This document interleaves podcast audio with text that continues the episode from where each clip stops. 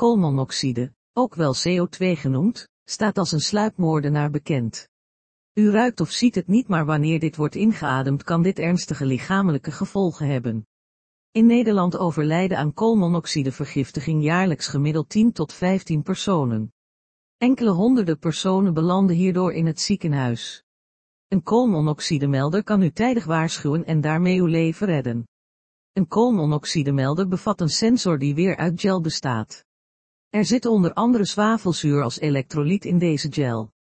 Wanneer de sensor in koolmonoxidemelders blootgesteld wordt aan hogere concentraties koolmonoxide dan normaal voorkomt in een huishouden, begint een chemische reactie en geeft de koolmonoxidemelder een alarm. De concentratie koolmonoxide wordt uitgedrukt in ppm, parts per million.